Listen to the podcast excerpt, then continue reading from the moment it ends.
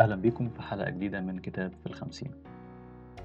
كتاب النهاردة هو سيرة ذاتية لشخصية من أكثر الشخصيات إثارة للجدل في القرن العشرين. شخص تم اعتباره في روايات الكثيرين إنه بطل ومناضل. بينما اعتبروا البعض الآخر داعي للكراهية ومحرض على العنف. وعندنا في الشرق الأوسط في ناس بتبصله إنه عالم دين وداعية إسلامي. اتوصف هذا الشخص بأنه أكثر الرجال السود غضبا في الولايات المتحدة. ويعد أبلغ ما قيل عن شخصيتنا النهاردة إنه مجرد رجل رفض تماما إن يتم تحديد هويته من الآخرين. كتاب النهاردة هو السيرة الذاتية لمالكوم إكس. الحقيقة الكتاب كان عندي من فترة وتأجلت قرايته لأكتر من سبب. لغاية لما حصلت واقعة جورج فلويد وساعتها حسيت إن ممكن تكون دي لحظة مناسبة لقراءة كتاب بهذا المحتوى. كتب مالكوم سيرته بمساعدة الروائي الشهير أليكس هيلي وصدرت الطبعة الأولى من الكتاب سنة 1965 بعد اغتيال مالكوم إكس. يعتبر حجم الكتاب كبير نسبيا بتتجاوز عدد صفحاته ال 500 صفحة تقريبا. والحقيقة هو ثري جدا بالتفاصيل في كل فصوله. ولذلك هنحكيه على مراحل هنحاول على قد ما نقدر إن إحنا نقف في كل مرحلة عند أبرز الأحداث وعند بعض الأفكار المميزة في الكتاب. اتولد مالكوم إكس في مدينة أوماها بولاية نبراسكا سنة 1925 كان والده ووالدته نشيطين في أحد المنظمات المطالبة بحقوق السود على مستوى العالم. عرفت المنظمة باسم الرابطة العالمية لتنمية السود وعصبة المجتمعات الإفريقية. بتاخد حياة مالكوم إكس منحنى مأساوي وهو عنده ست سنين لما بتختال عصابات البيض المتعصبين المعروفة باسم الكوكلوكس كلان والده. وبتتعقد ظروف الأسرة ماليا وبينتهي الحال بوالدته إنها بيتم حجزها بأحد المصحات النفسية بينما بتستحوذ الخدمات الاجتماعية على مالكوم وإخواته بينتهي الحال بمالكوم إكس بإنه يكون تحت رعاية أسرة من المواطنين البيض. بيحكي مالكوم إكس إنه تحت رعاية هذه الأسرة تلقى معاملة طيبة جدا وقدر إن هو يكمل دراسته ويتفوق في المدرسة اللي كان فيها ويبقى دايما موجود في صفوف أوائل الفصل بتاعه. ولكن كانت دايما بتلاحقه عبارات ونظرات في كل مكان بيكون موجود فيه. بتحمل دلالات لها علاقة بلون بشرته بتوصله دايما معنى إنه لا يستحق ما هو فيه. وإنه لا يستحق إنه يكون في نفس المكان وفي نفس المرتبة اللي بيحتلها غيره من الطلبة أو الأطفال ذوي البشرة البيضاء. وبيحكي مالكم إنه تحت رعاية هذه الأسرة لما كان بيبقى فيه زي عزومة أو تجمع كان دايما بيبصله إنه الشخص الغريب الشخص اللي موجود في وضع مش مفروض يكون فيه. الشيء اللي دفع مالكم إنه يوصف نفسه بإنه في المرحلة دي كان شبه التميمة أو التعويذة اللي الكل بيبصلها وبيستغرب. لغاية لما بيوصل مالكم للحظة وموقف بيعتبر فاصل في حياته في هذه المرحلة. الموقف ده لما أحد مدرسينه في المدرسة بيسألوه هو عاوز يكمل حياته في إيه؟ نظرا لأنه كان صاحب درجات عالية. فبيرد مالكم على المدرس وبيقول له إنه طموحه إنه يكون محامي ويدرس القانون. وبيكون رد فعل المدرس هو ضحكة وسخرية ونصيحة. لمالكم إنه يكون واقعي ويفكر في الاختيارات اللي هو فعلا يقدر عليها. لأن اللي زي مالكم صعب جدا يدرس قانون وصعب يشتغل محامي. وبيختم المدرس نصيحته لمالكم إكس إنه يفكر يشتغل في النجارة لأن النجارة كانت دايما من الحاجات اللي بيعرف يعملها في المدرسة. عند الواقعة دي بيدرك مالكم إن حياته مفروض تاخد مسار تاني. وإنه مكانه مش في وسط العيلة اللي كان عايش معاها ولا إن هو هيدرس القانون. وبمساعدة أخته الكبيرة بيسيب مالكوم أوماها وبيتنقل لبوسطن وبيبدأ مرحلة جديدة من حياته. في المرحلة التالية بيحاول مالكوم إكس إنه يدور على مكانه. بيتنقل وسط مجتمعات السود في مدن مختلفة زي بوسطن وديترويت ونيويورك. بيبدأ يتعرف على الحياة الليلية بينخرط في أنشطة غير مشروعة زي الاحتيال والمخدرات والدعارة. وطول الوقت بيكون مالكم وعيه وفكرته عن قد إيه الوضع اللي بيعيشه المواطن الأسود في أمريكا بيخليه يحتقر لونه. الفكرة اللي مالكم بيحملها إلى أبعد من كده لما بيفسر إنه كان الطفل الوحيد في إخواته اللي ما كانش والده بيضربه أبدا أو بيعاقبه بشكل عنيف. بيفسر مالكم ده إنه كان أكتر واحد في إخواته بشرته فاتحة. كان أسمر ولكن سماره يشوبه نوع من أنواع الحمرة. فبيتساءل مالكم هل كان ده السبب إن والده ما كانش بيعاقبه بالضرب في وسط إخواته لأنه أفتحهم بشرة؟ وبيعطف مالكم على المثال ده بفكرة معالجة الشعر اللي كانت تعتبر أحدث صيحات الموضة في وسط مجتمعات السود في هذا الوقت إن هم كانوا بيعالجوا شعرهم بمواد كيميائية كاوية مؤلمة بحد وصفه وتعبيره علشان يخلوا شعرهم ناعم وأشبه بشعر الرجل الأبيض. كل الإدراكات دي بتدفع مالكم أكتر ناحية الحياة غير المشروعة ناحية مخالفة القانون بشكل أشبه للتمرد منه حبا للجريمة. بينتهي الحال بمالكوم إكس إنه بيكون تشكيل عصابي وظيفته السطو على البيوت. وقبل ما يعدي كتير من الوقت بينتهي بيه الحال مقبوض عليه ومحكوم عليه بالسجن لمدة عشر سنوات عشان تبدأ مرحلة تالية مهمة جدا في تشكيل شخصية مالكوم إكس اللي الناس عرفتها عنه بعدها. قلت في المقدمة إن مالكوم إكس كان شخص مهموم جدا بإنه يعرف هويته وكان رافض تماما إن أي حد مهما كان يفرض عليه تعريف لهويته. وربما يكون ده الحافز الرئيسي لسلوك مالكوم إكس في مرحلة السجن. استغل مالكوم مرحلة السجن بشكل ملفت. قرر يدخل دروس تعليمية ويحاول يكمل القدر اللي يقدر عليه من تعليمه. أصبح زائر دائم لمكتبة السجن. زاد اهتمامه وفضوله بمعرفة الفلسفة والتاريخ وتقنيات الجدال والمناظرة وانضم لنوادي المناظرة في السجن. وكانت هوايته على حد تعبيره هو إنه يناظر الناس عن تاريخ أوروبا وتاريخ الاستعمار وحقيقة مشكلة السود. لغاية لما بيحصل موقف بيعتبر نقطة تحول مفصلية فيما تبقى من حياة مالكوم إكس. لما بيوصلوا خطاب من أحد أشقائه بيدعوه فيها وبيعرفوا بمبادئ دعوة السيد إلايجا محمد ومنظمة أمة الإسلام. بيحكي لنا مالكم في سيرته الذاتية عن دعوة السيد إلايجا محمد ومنظمته المعروفة بأمة الإسلام وبيقول إن دعوة السيد إلايجا محمد كان أساسها إنه مبعوث من الله أو بتعبيرنا العربي مدعي نبوة. أساس دعوته إن ربنا أرسله لإنهاء معاناة الرجل الأسود على وجه الأرض وبالتحديد في أمريكا الشمالية. وبيروج إلايجا محمد لقصة خلق بتقول إن الرجل الأسود هو أساس الخلق في البشر وإن الرجل الأبيض هو بالأساس خلق شيطاني استعمله الشيطان لتضليل الرجل الأسود واستدامة شقائه في مجاهل أمريكا الشمالية.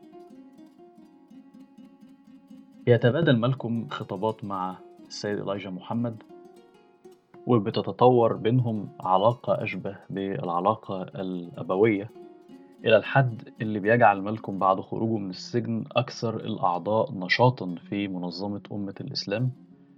بنعرف من خلال مالكم أكتر عن الكود الأخلاقي بتاع المنظمة أنشطتها الاقتصادية أولوياتها بالنسبة لمجتمعات السود كيفية عملها على الأرض إنشائها لمساجد مختلفة في مدن مختلفة لزيادة العدد؟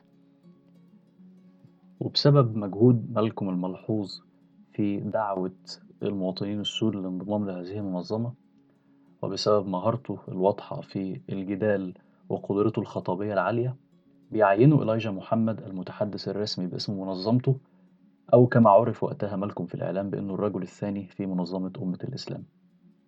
ودي المرحلة اللي بيصبح فيها مالكم وجه مألوف في الإعلام الأمريكي وبيتم وصمه بأنه مبشر بالكراهية ومحرض على العنف وبتظهر لنا في الفترة دي خطبه الشهيرة اللي بيهاجم فيها الرجل الأبيض وبيستعمل فيها آه، نبرة خطاب ونبرة صوت حادة جدا وهجومية جدا جدا. What kind of social or political system is it when a black man has no voice in court, right. has no nothing on his side other than what the white man right. chooses to give him? Right. My brothers and sisters, we have to put a stop to this. And it will never be stopped until we stop it ourselves. They attack the victim. And then the criminal who attacked the victim accuses the victim of attacking him. Yes, this is American justice. Yes, That's right. This is American democracy. Yes, and those of you who are familiar with it know that in America, democracy is hypocrisy. Right. Now, if I'm wrong, put me in jail. But if you can't prove that a democracy is not hypocrisy, then don't put your hands on me. بيكرس مالكم وقته بالكامل للمنظمة بيتحول لمسافر دائم التنقل بين مدن أمريكا المختلفة بيتنوع نشاطه بين لقاءات تلفزيونية وخطب وإنشاء مساجد في مدن مختلفة من أجل دعوة المواطنين السود للانضمام إلى منظمة أمة الإسلام. وبيتطور مالكم وبيتطور دوره أكتر جوة المنظمة إلى الحد اللي بيدفع إلاجا محمد إلى منح مالكم ثقته وحرية اتخاذ القرارات دون الرجوع ليه.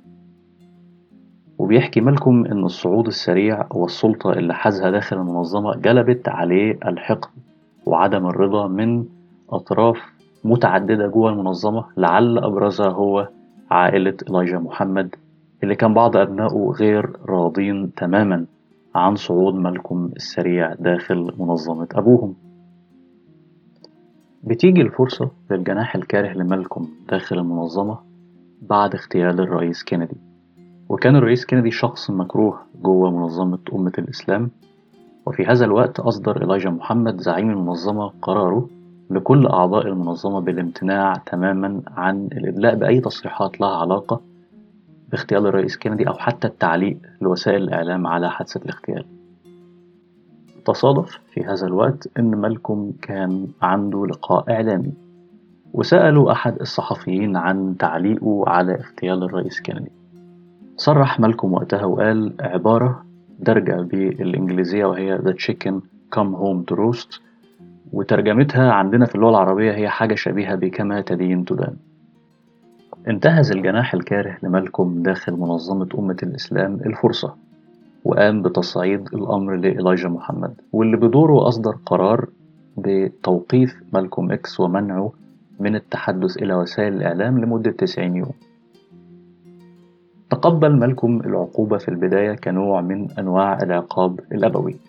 وكان له تعليق مشهور قال إن تصريحه تم تحريفه أو تشويهه وإنه لم يكن يقصد إن كينيدي استحق الموت ولكن كان يقصد إن مناخ الكراهية اللي كان منتشر في أمريكا في هذا الوقت كان لابد إنه هينتج عنه اغتيالات سياسية.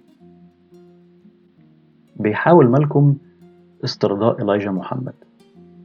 بيحاول يستمر في عمله من أجل المنظمة. ويمكن واحدة من أشهر تجليات محاولاته لإعادة ثقة إلايجا محمد فيه هي تقربه في هذه الفترة من الأسطورة محمد علي كلاي ومحاولة اجتذابه للانضمام إلى المنظمة. وبالرغم من أن هذه المحاولة فشلت إلا أن نهاية هذه القصة لفتت نظر مالكم لحقيقة العقوبة اللي تم فرضها عليه. لم تكن فقط عقوبة عدم ظهور لوسائل الإعلام ولكن تم تعليق نشاط مالكم في المنظمة. والحقيقة تعليق نشاط عضو من أعضاء المنظمة كانت عقوبة شديدة في عرف هذه المنظمة لأنها كانت بتشتمل على منعه من التحدث لسائر أعضاء المنظمة ومنع باقي أعضاء المنظمة من التعامل معاه. وبيسترجع مالكم ذكرى مهمة أو حادثة شبيهة حصلت لشخص هو يعرفه كويس وهو أخوه. أول من دعاه للانضمام إلى المنظمة. واللي بسبب شكوكه حوالين سلوك إلاجا محمد تم تعليقه وتم ممارسة سلطة إلايجا محمد العقابية عليه واللي بيفكرنا مالكم بيها وبيقول إن أحد تعاليم إلايجا محمد بصفته نبي مرسل من عند الله إن من يخالف إلايجا محمد وبالتالي خالف الإرادة الإلهية بيدمر الله عقله وبيحوله لشخص مجنون وده اللي اتقال على أخو مالكم إكس. لما حصلت مشكلته. بيسترجع مالكم هذه النقاط وفي نفس الوقت بيتنامى لعلمه فضائح أخلاقية خاصة بإلايجا محمد وعدم اعترافته ببنوة بعض الأطفال اللي أنجبهم من بعض سكرتيراته. تكتمل ملامح الصورة عن مالكم وبيفهم أخيرا إنه كان مخدوع وإن هذه الدعوة ربما لم تكن دعوة إلهية. وبيقول مالكم جملة من أبلغ ما قال في هذا الكتاب لما بيقول إنه آمن بإلايجا محمد أكثر مما آمن إلايجا محمد بنفسه. وهنا بتنتهي علاقة مالكم بمنظمة أمة الإسلام. ويتحول مالكم من الراجل التاني جوه المنظمة إلى مجرد شخص بمفرده مطارد ومهدد طول الوقت. كان من ضمن أنشطة مالكم إلقاء محاضرات في بعض الجامعات عن مشكلة السود في المجتمع الأمريكي. وفي واحدة من محاضراته وقف طالب سوداني وناقش مالكم في فكرة إن انتقاد مالكم للرجل الأبيض متنافي مع تعاليم الإسلام. ومن خلال هذا الطالب السوداني بيتعرف مالكم على شخصية الدكتور محمود يوسف الشواربي. وهو رجل مصري كان بيحاضر في أمريكا عن الإسلام وكان يتولى منصب مدير جامعة الجمعيات الإسلامية في أمريكا وكندا. بيعرض الدكتور الشواربي على مالكم فكرة السفر إلى مكة وأداء فريضة الحج والتعرف على الإسلام في الشرق الأوسط. وبيمنح الدكتور الشواربي لمالكم خطاب هيسلمه لشخصية دبلوماسية في المملكة العربية السعودية وقت وصوله لتسهيل رحلته وبالفعل بيستعد مالكم للسفر لمكة في رحلة هتحدث تغيير جذري في وعي مالكم ومنهجيته في نضاله وكفاحه من أجل حقوق السود. في الطريق لمكة بيشوف مالكم واقع مختلف تماما عن الواقع اليومي بتاعه في أمريكا. بتظهر هذه الاختلافات منه هو على الطيارة لما بيجد إن أحد الطيارين أسمر البشرة. فبيستغرب مالكم وبيقول إنه ما كانش يعرف إن ممكن رجل أسود البشرة يوصل إنه يشتغل طيار. خلونا نفتكر إن مالكم في بداية السيرة الذاتية قال لنا إنه لم يكن من حقه إنه يشتغل محامي بسبب لون بشرته. بيزور مالكم مصر لفترة قصيرة نسبيا قبل انتقاله إلى السعودية. بيعاين مالكم مصر الناصرية. وبيكون انطباع إيجابي وبيعجب بفكرة إن مصر حاليا بتحاول إنها تكون دولة صناعية وإن مصر والقيادة السياسية في مصر بتتبنى خطاب مضاد للاستعمار. ومالكم كان يكره الاستعمار بشدة لأن في وجهة نظره إن الاستعمار هو هو أساس مشكلة الرجل الأسود. بيوصل مالكم الأراضي السعودية وبيتم احتجازه في المطار لحين عرضه على لجنة قانونية تبت في منحه تصريح لدخول الأراضي المقدسة. والسبب في ده إن في هذا الوقت كانت السلطات السعودية بتتعامل بنوع من أنواع الحذر والريبة مع المتحولين حديثا للإسلام خصوصا لو كانوا جايين من أمريكا. الظاهر إن كانما لعلمهم طبيعة دعوة إلايجا محمد. بيبات مالكم محتجز ليلة في المطار مع بعض المحتجزين الآخرين لقضايا مختلفة وفي هذه الليلة بيعاين مالكم شيء جديد عليه تماما.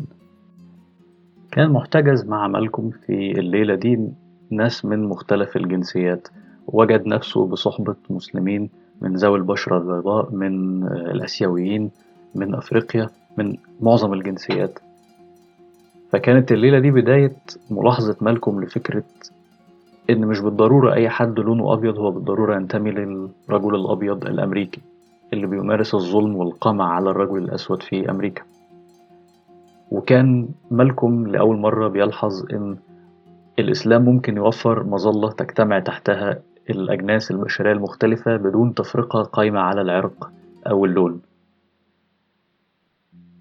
بيتم السماح في النهاية لمالكم بالدخول إلى مكة وأداء فريضة الحج. وبعدها بيتقابل مع شخصيات دبلوماسية رفيعة المستوى وعلماء دين في المملكة العربية السعودية. وبعد انتهائه من أداء فريضة الحج بيسافر مالكم في رحلة لأفريقيا. تعتبر هي المرحلة النهائية في تفكير مالكم ونضاله قبل عودته مرة تانية لأمريكا. بيسافر مالكم لجمهوريات أفريقيا المستقلة حديثا بيتعرف على إرث زعماء زي باتريس لومومبا بيقابل ناس زي الزعيم الغاني كوامي نكروما وبينبهر مالكم بالخطاب الأفريقي الموجود في هذا الوقت المضاد للاستعمار المطالب بإعادة موارد أفريقيا لمواطنيها وسيطرة ورفض تدخل الغرب الاستعماري في إدارة أفريقيا لشؤونها بشكل عام. لحظة مفصلية في وعي مالكوم إكس بيقرر فيها إن كفاح الرجل الأسود مش في أمريكا بمفردها. وإنما هو كفاح عالمي. وإن كفاح الرجل الأسود هو كفاح من أجل الحرية والاستقلال والكرامة وإن هذه الدعوة لابد أن تكون دعوة عالمية وده اللي هيحصل فيما تبقى من عمر مالكوم إكس.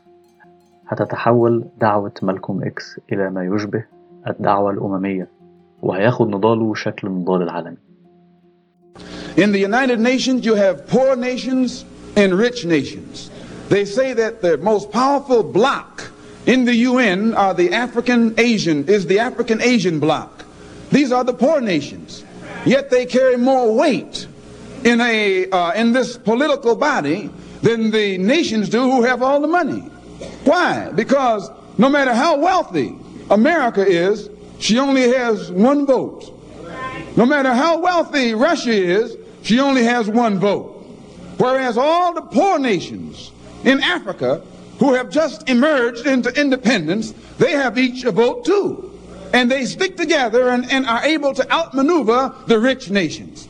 This is not by, by having independence and the right to vote in the political world body, it has enabled the dark nations to band together and use the strength of their ballot to force the wealthy nations, which are the white nations, into giving more independence to other nations who are still under their jurisdiction.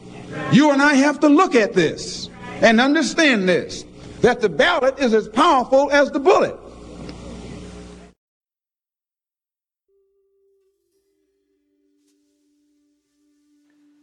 بيرجع مالكم لأمريكا بعد رحلته الأفريقية بوعي مختلف تماما على المستوى الشخصي بيغير اسمه إلى الحاج مالك الشباز تأكيدا على هويته الجديدة كمسلم سني. بيبدأ يتعلم اللغة العربية اللي بيسميها لغة الروحية وبيبدأ كمان يتعلم بعض اللهجات الأفريقية المحلية وبعض اللغات الآسيوية زي اللغة الصينية واللغة الهندية. أما على المستوى العملي التنظيمي فبيأسس مالكم منظمته الجديدة اللي عرفت باسم منظمة الوحدة الإفريقية الأمريكية. وكانت مبادئ المنظمة المؤسسة هي تأكيد ارتباط كفاح الرجل الأسود في أمريكا بكفاح الرجل الأسود في إفريقيا وتحويله إلى قضية دولية تنظر أمام الأمم المتحدة. هيراجع مالكم مواقفه من الرجل الأبيض. هيقول إنه حاليا كمسلم يؤمن إن مفيش أي فرق بين البشر مبني على لونهم وإنه ما عندوش أي مشكلة يشتغل مع أي رجل أبيض شريف بيدافع عن الحق وحرية الإنسان. موقف هيقرب مالكم أكتر من مارتن لوثر كينج. بعد ما كان مالكم من أشد منتقديه موقف هيقرب مالكم كمان من باقي الحركات المدنية في أمريكا في هذا الوقت. وهذا التقارب بالتأكيد لن يعجب السلطات الأمريكية لأن مالكم بكاريزمته وخطابه الصريح الواضح الداعي لاتخاذ موقف ضد الحكومة الأمريكية في قضية السود كان مصدر قلق ومصدر خوف كبير لدى السلطات الأمريكية إن خطابه قد يؤدي إلى خروج السود عن السيطرة. ونتيجة لده فضل مالكم رجل مطارد ومهدد طول الوقت. كان بيحكي لأليكس هيلي إنه عارف إن تليفوناته متراقبة وإن في أكتر من عين متسلطة عليه. من ناحية من أداء السلطات اللي إحنا اتكلمنا عنه من ناحية تانية منظمة أمة الإسلام لم تغفر لمالكم خروجه منها ولا كشفه لفضائح مؤسسها. حاولت المنظمة تطرد مالكوم من بيته بدعوى إن البيت كان ملك للمنظمة وكان في قضايا شغالة بين مالكوم وبين المنظمة نزاعا على البيت اللي هو كان عايش فيه. في آخر صفحات السيرة بيقول مالكوم لأليكس هيلي إن عادة الأشخاص اللي بيحاولوا يواجهوا مجتمعاتهم بواقعها المعيب ويغيروا هذا المجتمع بينتهي بهم الحال مقتولين من مجتمعاتهم. إن هو تم وصمه بالشخص الديماجوجي ولكنه ما كانش عنده مشكلة إنه توصف بهذا الشخص لأن كان لابد من ظهور شخص يقول الحقيقة ويحاول يكافح من أجل أبناء جلدته وهم المواطنين السود في أمريكا. وبيتنبأ مالكوم لأليكس هيلي إنه مش هيعيش لغاية لما يشوف هذا الكتاب منشور وهو الشيء اللي حصل بالفعل.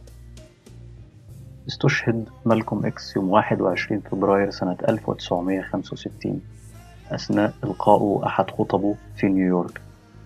أدانت السلطات الأمريكية مجموعة تنتمي لأحد مساجد منظمة أمة الإسلام بقتله للي حابب يعرف أكتر عن قصة قتل مالكوم إكس والأسرار اللي كشفت حديثا عنها في وثائقي أنتجه نتفليكس السنة اللي فاتت بعنوان Who Killed Malcolm X.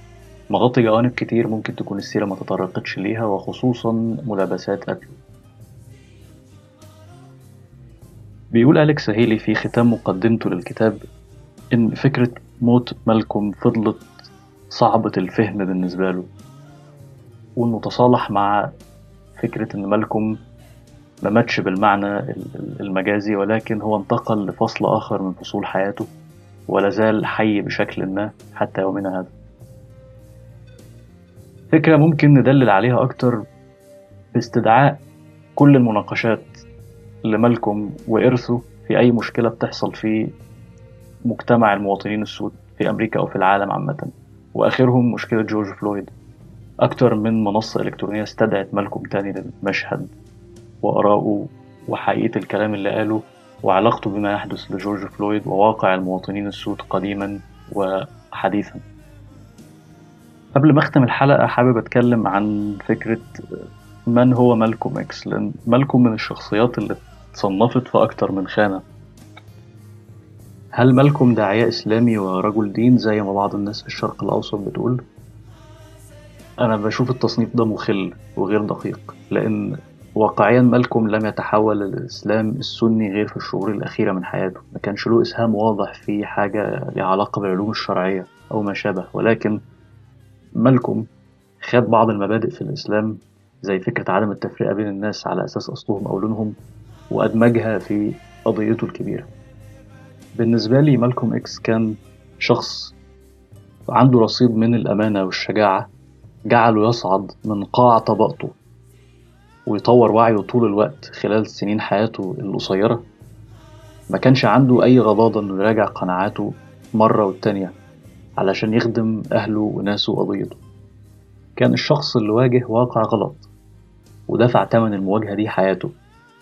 ولكن إرثه فضل عايش حتى يومنا هذا. بكده نكون وصلنا لنهاية الحلقة. أي حد لسه بيسمع لغاية هذا الحد بشكركم على صبركم. أتمنى أكون قدمت لكم حاجة مفيدة وأتمنى أشوفكم في حلقة جديدة قريبا جدا. حتى نلتقي دمتم سالمين.